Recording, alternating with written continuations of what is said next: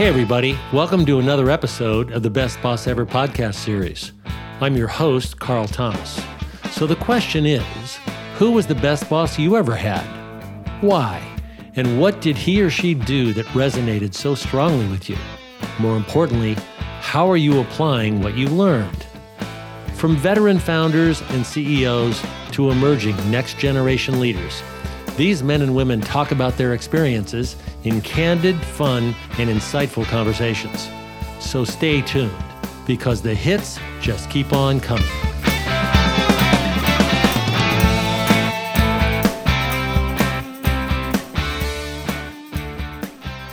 Andrew Messick has been the president and CEO of the Ironman Group since 2011. During his tenure, the Ironman has grown from a triathlon focused company to the world's largest organizer of mass participation events, with hundreds of standalone events a year across more than 50 countries. Properties include the Ironman Triathlon Series, Ironman 70.3 Triathlon Series, the Rock and Roll Running Series, and the Epic Series of mountain bike events, all globally recognized brands with passionate communities of athletes around the world. Prior to Ironman, Andrew served as the president of AEG Sports and played a leading role in its international development for its sports teams and properties, and these included the Amgen Tour of California cycling event, the Bay to Breakers foot race, and the EuroLeague basketball group, as well as AEG China. Prior posts include Senior Vice President International for the NBA and senior management roles with Sara Lee Corporation and McKinsey and Company in Chicago and Amsterdam. He's an accomplished endurance athlete as a four time Ironman finisher. He also finished in the Ironman 70.3 World Championship event and has completed all six, that's right, all six of the Abbott World Marathon Majors. Hey, Andrew, welcome to the Best Boss Ever podcast series. Thanks so much for being here. Thanks, Carl. It's a, it's a pleasure to be able to join.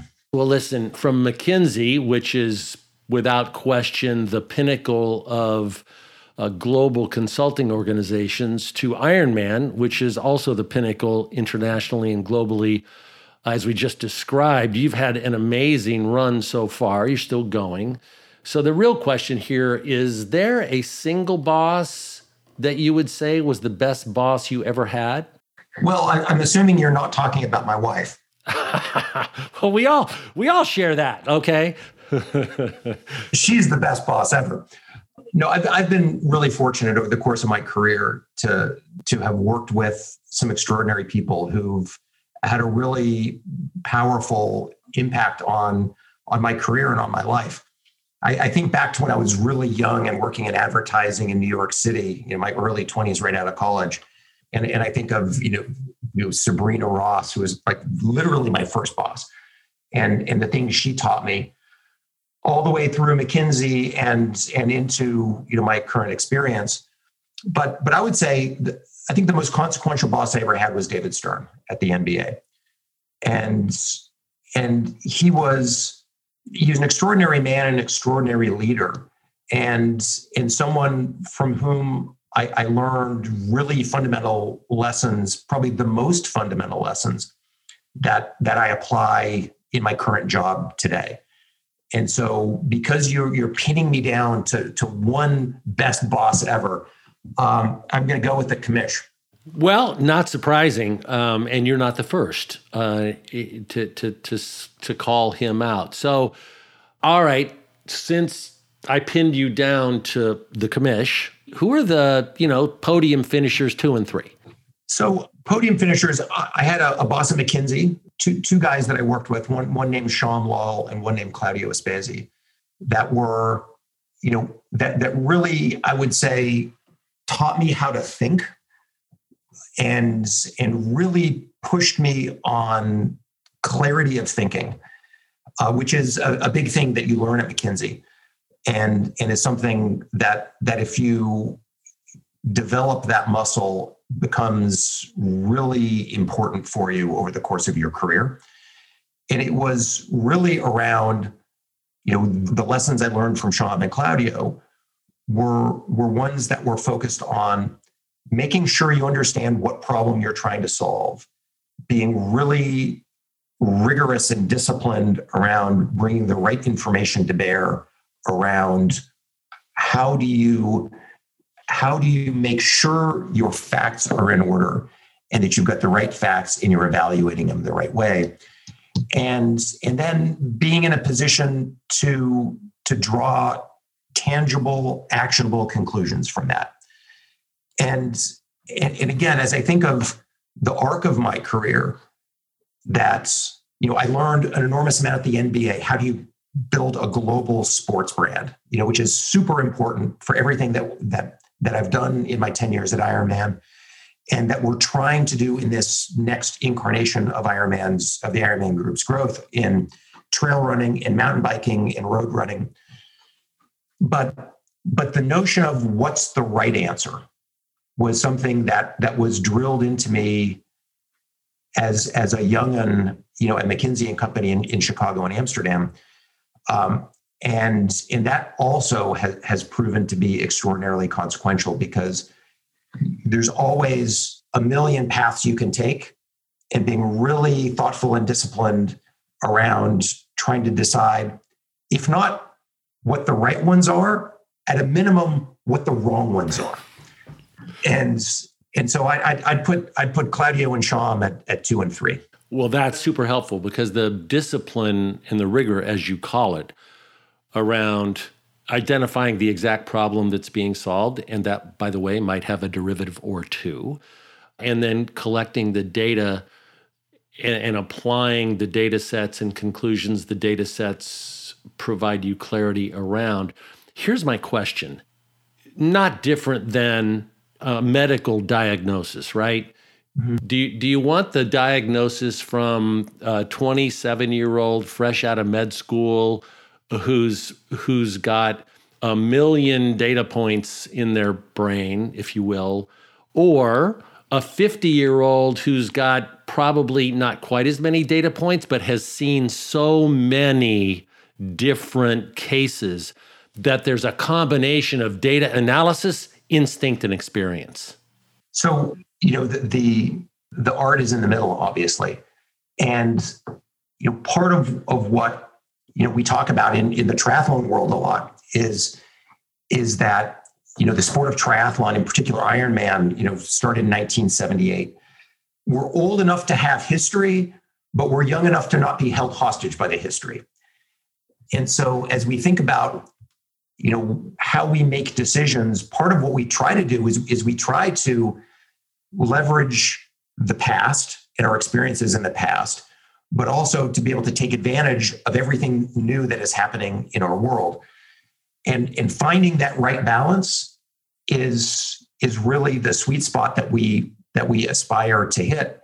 And and it's not easy because it's easy to say you know you're not going to be educated by the past and everything's new and we're going to be disruptive and, and and all of that. But the reality is over time you do build equity in things and and part of what everyone who who is in the brand business wants to do is not throw away that equity but but to build on it in, in ways that are new and fresh and innovative. And so you know you, you want the energy of the young doctor you want the experience of the old doctor and you hope you, you've got the ability to blend those two things together. Right. Well i think that's that's exactly right. And that's really well said. And in the case of iron man the brand you know not to be confused with the marvel character iron man and i know that story as you do also. But the point is that there's tremendous equity in the iron man triathlon brand without question.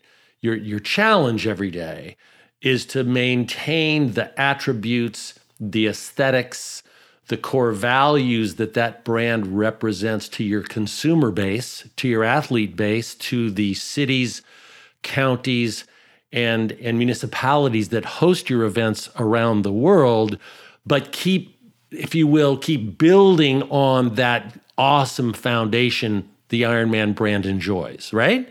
Yeah. Well, for 30 of our 40 some years, you know, that process happened organically. People would go to Ironman events around the world. They'd have this transformative experience. Part of it is in the preparation for the events, part of it is the race experience. And then they would go home to wherever they lived around the world and they would tell all their friends, you've got to do Ironman because it'll change your life. And and for decades, that was the marketing department, was the word of mouth of, of athletes who have gone through this extraordinary journey, been transformed by it, and then tell everyone they know. And to some extent, we still see that. And, and that becomes, you know, the, our athletes are the greatest advertisers for Ironman, you know, because they are in general an extraordinary bunch. But but part of what we've really looked to do as we look to build Ironman and to expand into new territories and put races in China and in India, expand through Eastern Europe, Latin America, Africa, is try to be more thoughtful around how we tell those stories and to whom. And a lot of that has required us to, to be a much more marketing centric and nimble organization because increasingly, you know, people consume their information off of their phone. Right. They're consuming content off of their phone and and that becomes their gateway to the world and we have to react to that. And so as our organization has evolved, we've become more consumer centric, more media and content and digitally savvy. And that's been a, been a big transformation for us. All the while, we can't lose sight of the engagement of the athletes or that extraordinary experience that happens at the races. And so balancing all three of those things has been you know, one of the big evolutions of our company in the last 10 years. How, how do we think about talking differently to new generations of athletes while maintaining sort of the core things that have made us a, a powerful international brand? Right.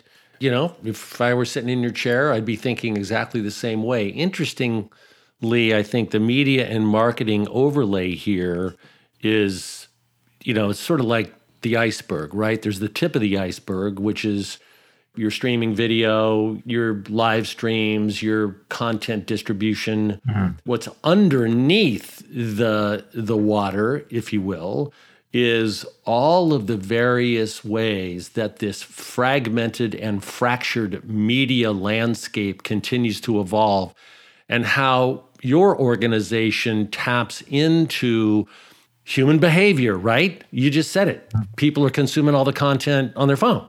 You know, for the most part, they're they're not depending on where you are. Like we all sat. I mean, I admit it. I sat last Sunday in front of the TV and watched the amazing Phil Mickelson show. I mean, those things are rare, though, right? I mean, they're they're fewer and farther between. Here's my point: the pebble in the pond for the Ironman, arguably, is the Sports Illustrated article way back in 1979, right? Barry McDermott wrote that story and it fascinated people. And over the next three years, it exploded. And sort of the, the pinnacle of that early phase was the dramatic ABC television broadcast of the Julie Moss, Kathleen McCartney episode, right? So you combine those two pieces of media, old school media, right? Wide World Sports on ABC, Sports Illustrated in print before there was even yeah. a notion of a digital distribution content. Yeah. 40 years on, here you are dealing with essentially the same problem, although it's it's got a million legs now. Yeah, but the good news is is Julie Moss and Sports Illustrated and and all of that back in the early 80s. What it did is shine a spotlight on something that is that is fundamental to us as human beings. And that is this notion that is in the back of every one of our heads, every human being's heads, around what's the most I could possibly do? You know, what are what are the limits of things that are out there for me? How how high a mountain can I climb? How fast can I run? How long can I endure? And, and what Ironman always tapped and, and increasingly we see this in mountain bike stage racing, in ultra trail running, in, in marathoning, is these events that we put on and, in this company that we built is really designed to allow all types of different athletes to scratch that itch the, the itch of what's possible for me and what is the most that I can do if I really put my back into it. And I think that that was what those articles in the early 80s really unlocked is all these people saying, could I do what Julie Moss did? Would I be able to keep going? Would I have the guts to not quit? And and that still is the beating heart of Ironman. It's it's each person's limit, it's their journey, it's the process by which they go from someone who says, someone like me could never do an Ironman to I'm going to do it, and then you do it. And and and that's where the power of the brand really sits. And and it's fundamental to what we, we do as a company because you know it isn't just long distance triathlon, but it is all of these other endurance journeys that people go into. And that could be race across America. It could be you know your first 100 mile bike race it could be your first half marathon it could be your first 5k right but for people it's signing up mentally or physically or whatever for some big task you know some big scary objective that's out on the horizon working towards it and achieving it and and then capturing the benefits in terms of health and confidence and fitness and that goes to people who do the work. And it's that self reinforcing cycle that is at the beating heart of people who call themselves endurance athletes, because it really is what's your next goal? It's you're consistently working towards it. And, and in the process, you become fit and healthy and and you feel better and your clothes fit better and you have more energy and there's all these positive externalities associated with it but it starts with chasing the goal. And, and that's you know what we spend an awful lot of time thinking about is how do we capture the imagination of athletes and inspire them to chase the next thing? Well you're i'm going to shift gears slightly here and then come back because your personal experience as an endurance athlete is significant. We ticked off a few of your accomplishments at the top of this show. The question is when did you start that sort of your own endurance athlete journey, that moment where you said, you know what, I know this is out there. I'm going to try to do it, and then I'm going to do it. I, am not unlike a lot of our athletes. You know, I was an athlete when I was young. You know, I ran track and cross country in high school. I played rugby in college, and and then, like a lot of people, my 20s and 30s were focused elsewhere on career and work and a whole bunch of things. And it wasn't until my early 40s that I really started, you know, I, I, looked at myself in the mirror and I didn't like who I was anymore.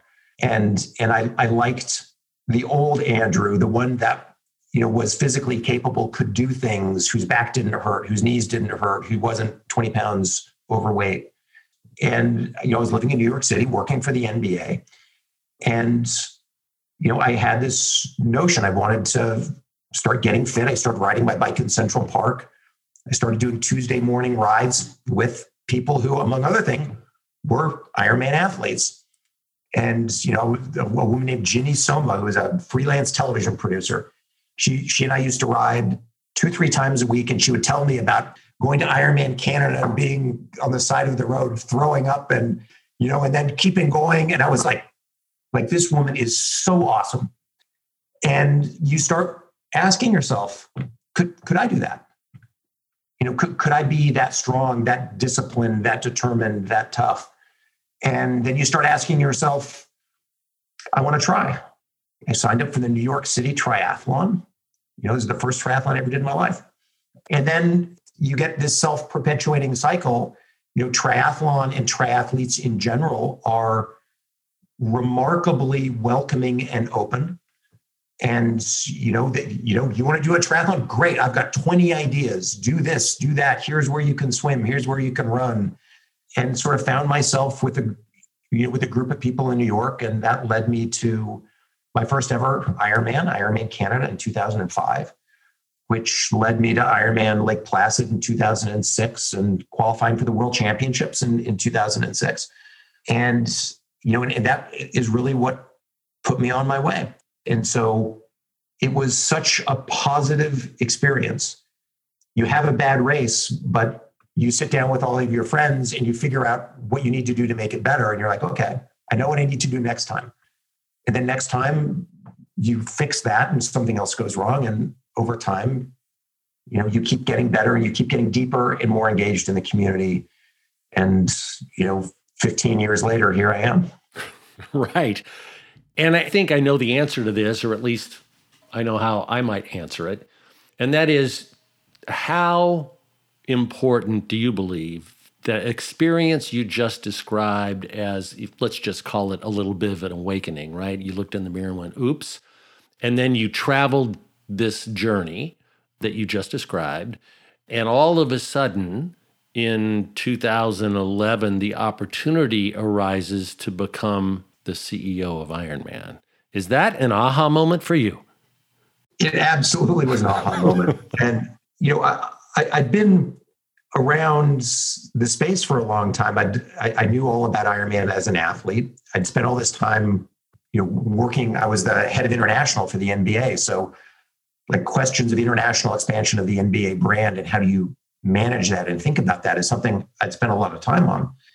And it's also my nature to say yes to things. I'm I'm the guy who over the course of his career has said, I'm the man for the job what is the job and and so you know it was really easy for me and an awful lot of the major career decisions that i made over the course of my life right or wrong have been ones where i've worried about whether i would regret not doing it and so you know I, I talked to my wife and she looked at me like i had you know an extra eye in the middle of my forehead and she was like how would you ever be able to live with yourself if you said no to this you know, you have an opportunity to make your living leading this company that has a brand that you care about. How could you possibly say no to that? And so, of course, I said yes. And, and I'll, I'll, spare you the details of the first couple of years, but there was there were some times when I wondered whether it was a good decision. Right. In the early days. Right. Because the brand was one thing, the, the company was something altogether different. And so the journey we went through, a, a small group of us, to to try to turn the Ironman group into you know the, the company it is today was really a, a journey and a labor of years but it's pretty cool where we are right now. It is really cool where, where you are right now and uh, it doesn't surprise me that you would say yes to pretty much everything before you even knew what you said yes to. So in that context let's talk about the very significant recent history of Ironman as it relates purely to business from a merger and acquisition perspective from a private equity perspective, from being part of a larger company that goes public and then it gets taken private. That's kind of an amazing run. I mean, I'll just tick things off here. When Ironman first sold, it sold in the late 80s, I think 89, for under $3 million. It sold again for 200 plus million dollars. It sold again for 600 plus million dollars. And you know, you know all those numbers better than I do, but the last 10 years has been quite a business journey, if you will, from one owner to the next, going public, going private. Share with us a little bit about managing through all those changes and what it takes through multiple ownerships and platforms. Well, our journey went from, you know, when Providence bought the company from the Gills family, you know, it was, you know, the World Triathlon Corporation, WTC, was essentially a licensing company. They owned four races. They owned the 70.3 World Championships, Kona, Honu, and Ironman Louisville. And everything else was licensed to some third party around the world. And so Providence's investment thesis was really around becoming an operating company. And that's what Providence hired me to do. Then Providence, like all PE firms, has a limited life of, of the investment. And so they looked to sell. We were sold to the Dalian Wanda Group in China in 2015.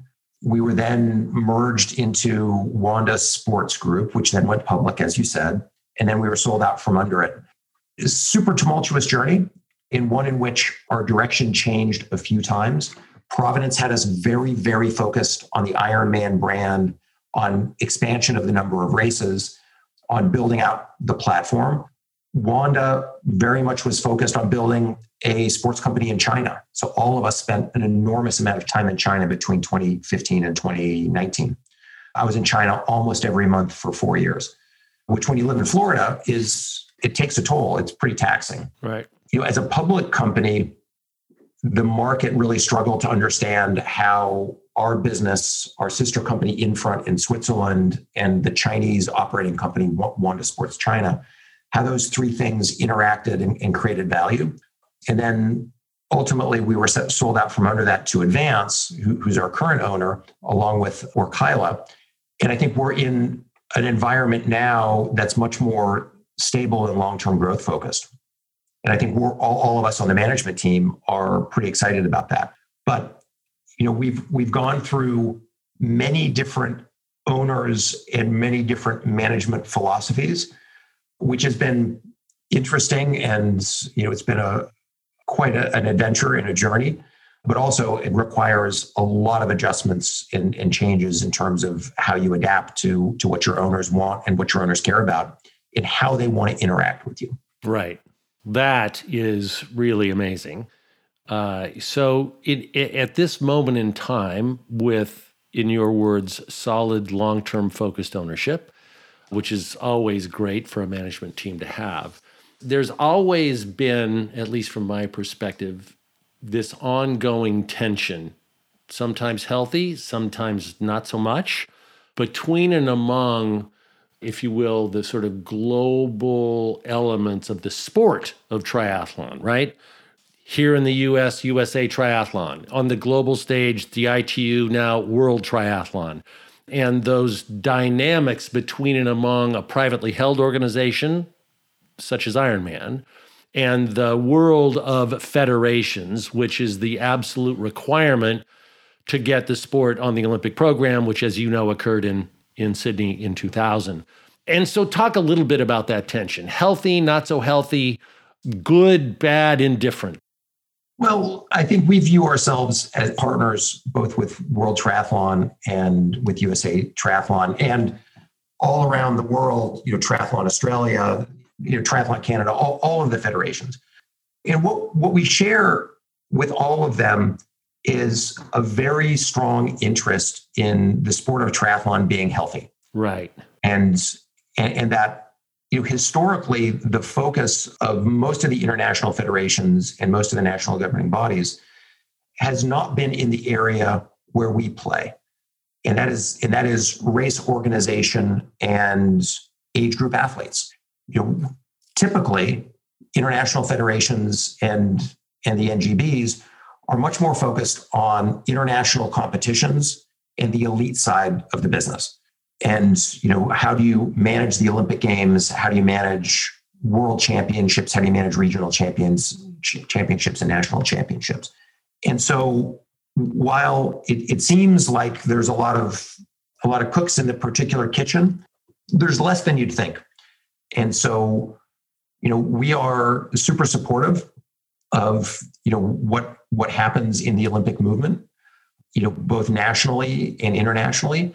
We want triathlon in, in the Olympics and in the broader sport movement to be more prominent because that that helps us. That inspires more people to want to race. And and a lot of the athletes who compete in the shorter distances when they're young and super quick eventually will will evolve and move into our ecosystem and, and race professionally as age group as pros. So we look and, and try pretty hard to, to coordinate and to support each other and i think by and large our the partnership that our teams have with with world triathlon and, and that i have in particular with marisol and on the usa triathlon side it's it's the same i've got a great relationship with rocky and, and we really look to try to help each other because if we're all able to work together effectively, you know, we really do have a rising tide.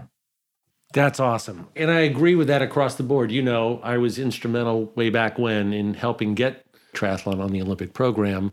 And I've always felt that there was a solid synergy if we could get past sort of the, you know, the political climate, if you will, that where, where the rising tide helps all boats, right? And that's just kind of the the notion I I always had. And it sounds to me like you think exactly the same way, which is great. So here we are in you know late May 2021. The world is opening up. COVID is waning. Let's just say that.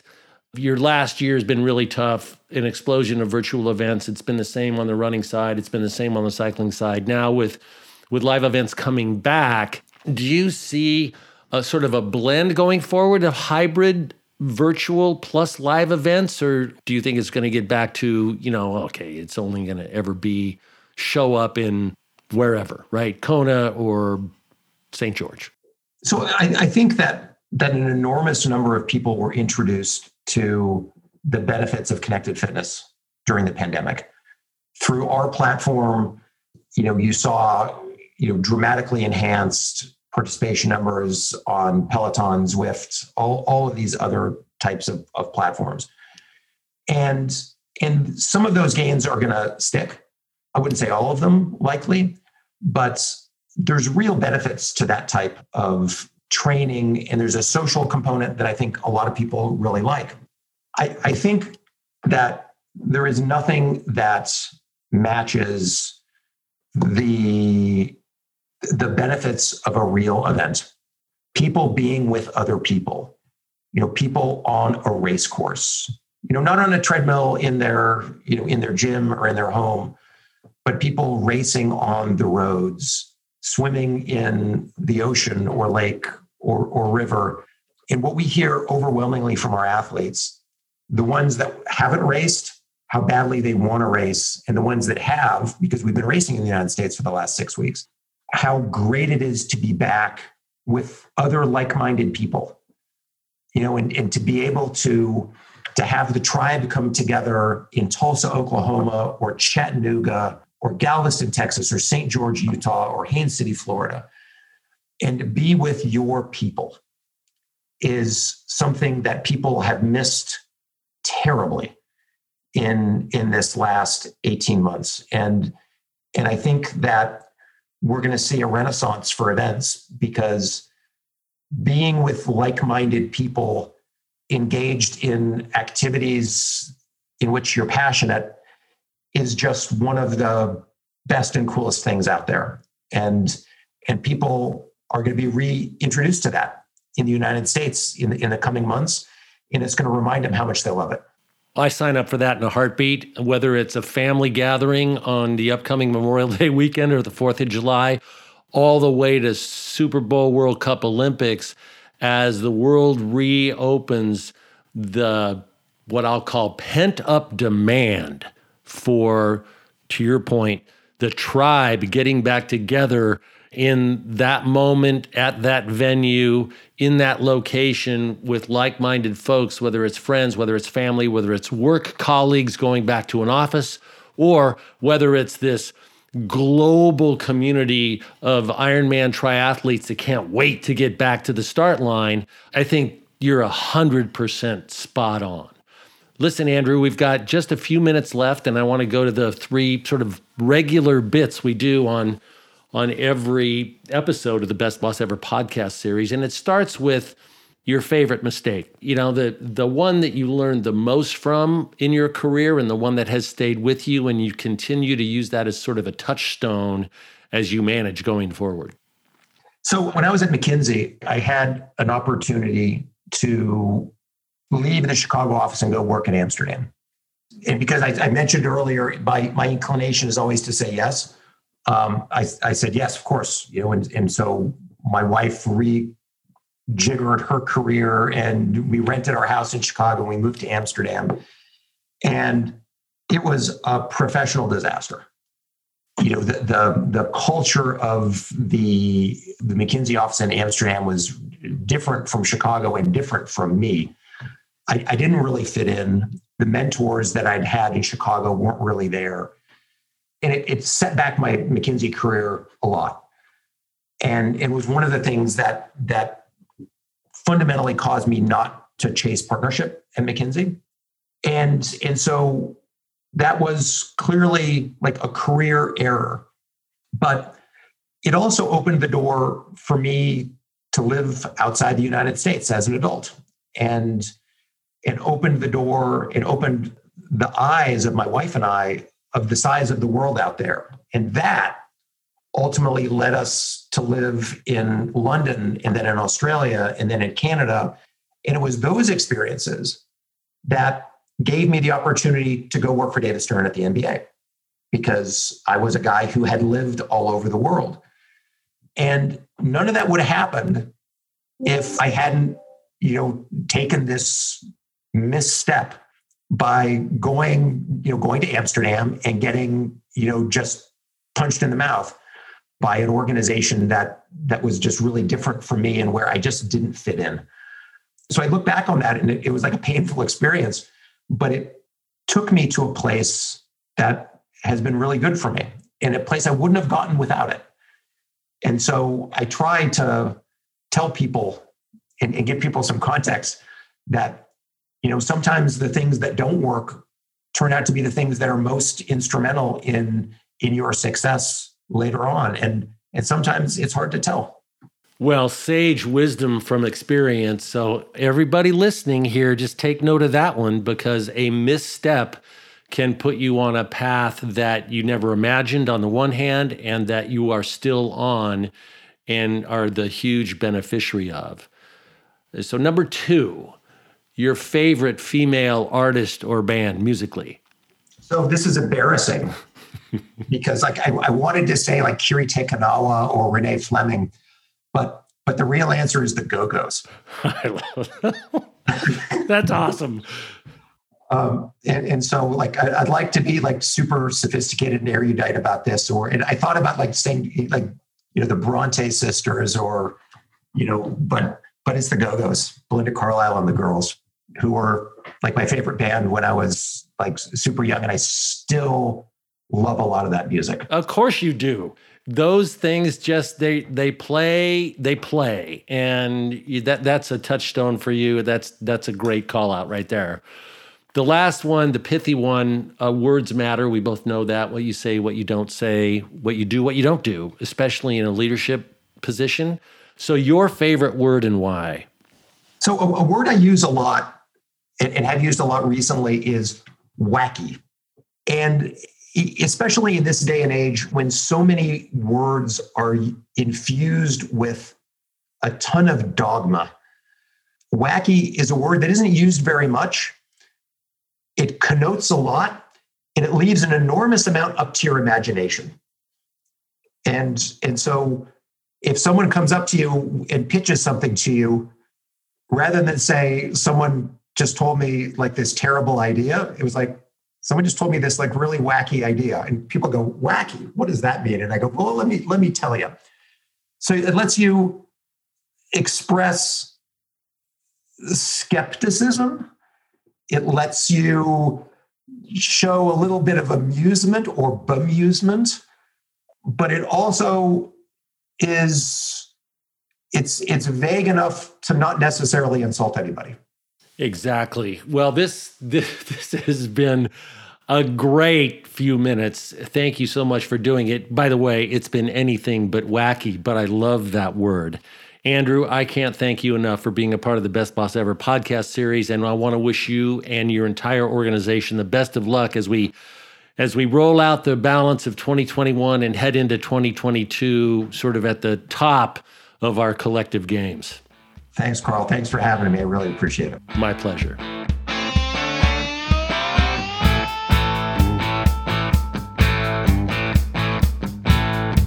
Thanks for listening. If you like what you heard, please subscribe and rate us at Apple Podcast. You can also find us on Spotify, Google, Pandora, and many others. Please visit our website at thebestbossever.com where you can follow us on Facebook, Twitter, Instagram, YouTube, and LinkedIn. Until next week, remember, words matter.